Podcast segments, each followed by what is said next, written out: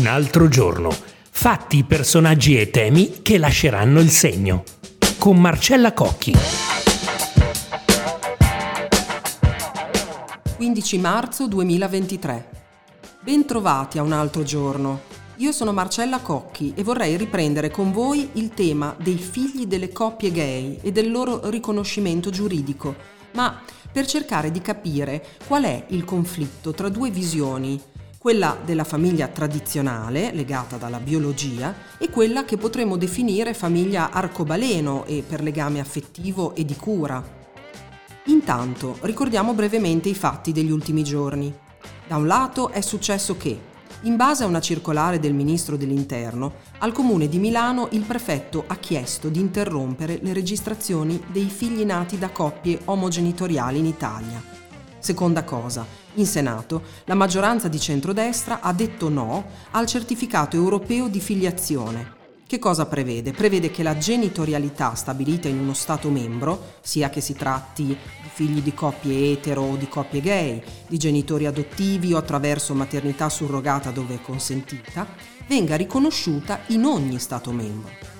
Ora, io non vorrei entrare qui nello scontro politico perché è già abbastanza chiaro in estrema sintesi, basti dire che il centrodestra è schierato per fermare le aperture sui diritti dei figli e dei genitori dello stesso sesso, mentre il centrosinistra, a maggior ragione questa sinistra guidata da Eli Schlein, sostiene che la famiglia arcobaleno debba avere un ampio riconoscimento come già avviene in altri paesi europei. Ci sono importanti distinguo, è vero. Nel centrodestra, per esempio, il governatore leghista Luca Zaia su altri temi etici ha invitato la sua parte politica a non fare battaglie di retroguardia, così come nel centro-sinistra ci sono importanti mh, prese di posizione differenti tra i cattolici e anche nell'ambito delle femministe contrarie all'utero in affitto. Per quanto riguarda il far west delle norme, che dire? Il fatto stesso che i comuni finora siano andati in ordine sparso nella registrazione dei figli delle coppie gay la dice lunga sul vuoto normativo che esiste. Il costituzionalista Michele Ainis, nel corso dell'intervista di Giovanni Panettiere, ha detto ai nostri giornali che il tema esige una legge chiara, bisogna spezzare la catena dei supplenti a un Parlamento sempre silente sui temi etici, ieri l'eutanasia, oggi i figli delle unioni omosessuali. Ma veniamo ora al punto anzi ai punti nodali che stanno dietro le ragioni dei sì e le ragioni del no. Lo facciamo in due puntate. In questo primo podcast affrontiamo una delle argomentazioni principali di chi sostiene che non si possa riconoscere il certificato europeo di filiazione perché altrimenti verrebbe aggirato il divieto presente in Italia alla maternità surrogata, ossia una forma di procreazione assistita a cui ricorrono coppie gay, ma anche etero, che non riescano ad avere figli, andando nei paesi dove è consentita, seppur con molti vincoli, come Canada, Stati Uniti, India, Regno Unito, Grecia, solo per citarne qualcuno. La giornalista e saggista Marina Terragni ci spiega le ragioni del no. Utero in affitto, quali sono i dubbi e i problemi legati a questa pratica? più che dubbi sono certezze. È una forma di schiavitù per le donne ed è una forma di mercato per i bambini. Quando dico schiavitù per le donne, eh, parlo di situazioni spaventose come so, la Nigeria dove ragazze vengono detenute e ingravidate per vendere i bambini ma anche situazioni apparentemente più eh, lineari e più democratiche come la California e il Canada.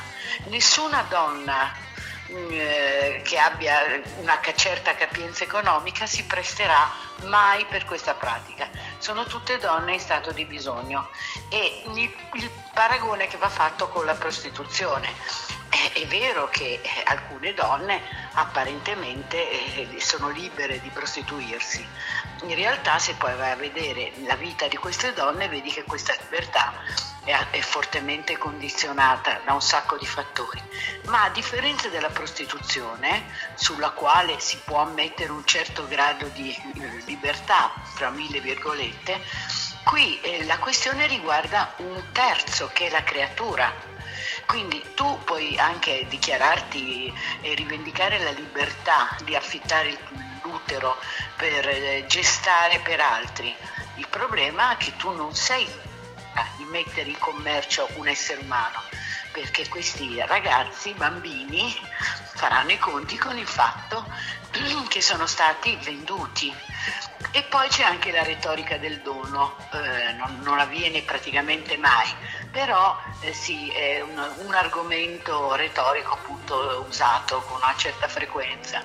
In realtà se ci pensate bene, per un bambino l'idea di essere stato regalato da sua madre è anche peggio perché eh, nel caso di, eh, di, una compravendita c'è pur sempre la giustificazione della povertà della madre che gli può dare qualche spiegazione.